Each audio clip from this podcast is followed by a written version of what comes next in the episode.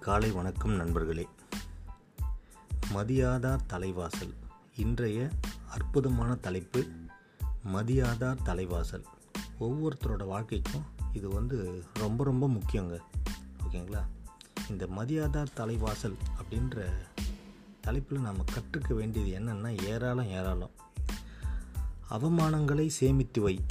அடுத்த அடியை எடுத்து வைக்க அவைதான் உதவும்.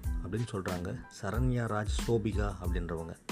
அவமானங்களே உன் வாழ்க்கையை வழிநடத்தும். ஏஆர் ஜல்வாத் அப்படின்றவர் சொல்வார்.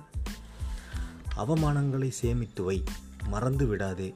உனக்கான நேரமும் தகுதிகளும் ஒரு நாள் வரும். அப்போது விடாதே. கருவறுத்து எரி. உலக புகழ்பெற்ற போராளி இட்டர் சொல்லியிருக்கிறார். கொஞ்சம் சிந்திச்சு பாருங்கள் ஓரிடத்தில் நீ அவமானப்பட்டால் அவ்விடத்திலிருந்து நிரந்தரமாகவே விலகிவிடு. அங்கேயே அன்பு பாசம் என மீண்டும் சேர்ந்து நின்றால் உன் அவமானங்கள் நிரந்தரமாகிவிடும். என்ன ஒரு அற்புதமான சிந்தனை. இதை சொன்னது யாருன்னே தெரியலங்க. ஓகேங்களா? இவை அனைத்தும் வந்து முழுக்க முழுக்க உண்மை. ஓகேங்களா? ஒவ்வொருத்தரும் தன்னோட வாழ்நாளில் ஏதாவது ஒரு ஒரு சூழ்நிலையில் இந்த மாதிரி அவமானங்களை நம்மளோட நெருங்கின சொந்தங்களாலோ நண்பர்களாலேயோ உறவினர்களாலேயோ இல்லை சக தொழிலாளர்களாலேயும் எக்கச்சக்கமாக நம்ம அனுபவிச்சிருப்போம். ஓகேங்களா? அந்த நேரத்தில் நம்மளோட மனசு உடல் பொருள் ஆவி அப்படின்றது எல்லாமே வந்து சுருங்கி போய் நம்ம ரொம்ப டவுனாக ஃபீல் பண்ணுவோம். ஸோ இப்போ நம்ம அந்த அவமானங்களை அக்செப்ட் பண்ணிக்கும்போது நம்மளோட தன்னம்பிக்கையும் தன்மானமும் ரெண்டுமே வந்து ரொம்ப வெகுவாக பாதிக்கப்படுங்க. உண்மை தானே ஒவ்வொரு அவமானமும் அப்போது நம்மளை பலவீனப்படுத்தும். அதை கடவுளால் கூட தடுக்கவே முடியாது. அதிலிருந்து மீண்டு எழுவது எப்படி? இது வந்து வந்து ஒரு தவிர்க்க முடியாத வாழ்க்கையோட ஒரு காரணி. ஓகேங்களா?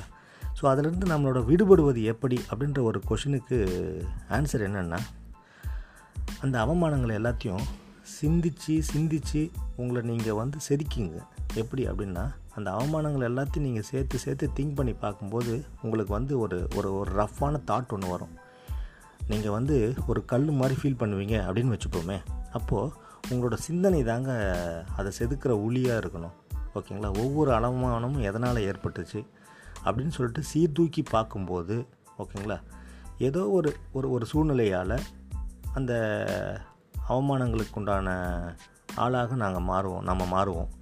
அந்த சிந்தனையோட ஒளியை வச்சு உள் தட்டி தட்டி தட்டி தேவையான பாதகங்களை நீங்கள் நீக்கும்போது ஒரு அற்புதமான சிலை உங்களோட மனசுக்குள்ளே உருவாகும். அந்த சிலை தான் வந்து ஆன்ம பலம் அப்படின்னு நான் சொல்கிறேன் ஓகேங்களா? அந்த அவமானங்கள் மூலமாக தாங்க நம்மளோட ஆன்ம பலம் வந்து வலுப்பெறும். அது கிடைச்சிதுன்னா உங்களை வந்து உங்களோட வளர்ச்சியை உங்களை தடுக்க கடவுளால் கூட முடியாது. ஓகேங்களா? உங்களை மதிக்காதவர்களை நீங்கள் வழிய சென்று அவமானப்படுத்தாதீர்கள். மதியாதார் தலைவாசல் மிதிக்காதே என்று தான் அவை சொன்னாலே அன்றி அவர்களை மதிக்காதே என்று ஒருபோதும் சொல்லவில்லை. ஓகேங்களா? நம்ம போய் அவங்கள வாலண்டராக போயிட்டு நாமளும் அதே பண்ணோன்னா அவங்களுக்கும் நமக்கும் என்ன வித்தியாசம்னு சொல்லிட்டு நீங்கள் ஆயிரம் முறை கேட்டு பாருங்கள் அதில் வந்து ஒரு அற்புதமான புரிதல் கிடைக்கும். அதுதாங்க நம்மளோட ஆன்ம பலமாக மாறும். ஓகேங்களா?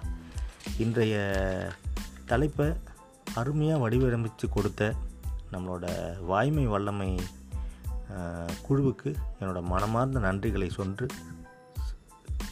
நன்றிகளை கூறி விடைபெறுகிறேன். இவன் இரா விவேக் ராஜா. நன்றி.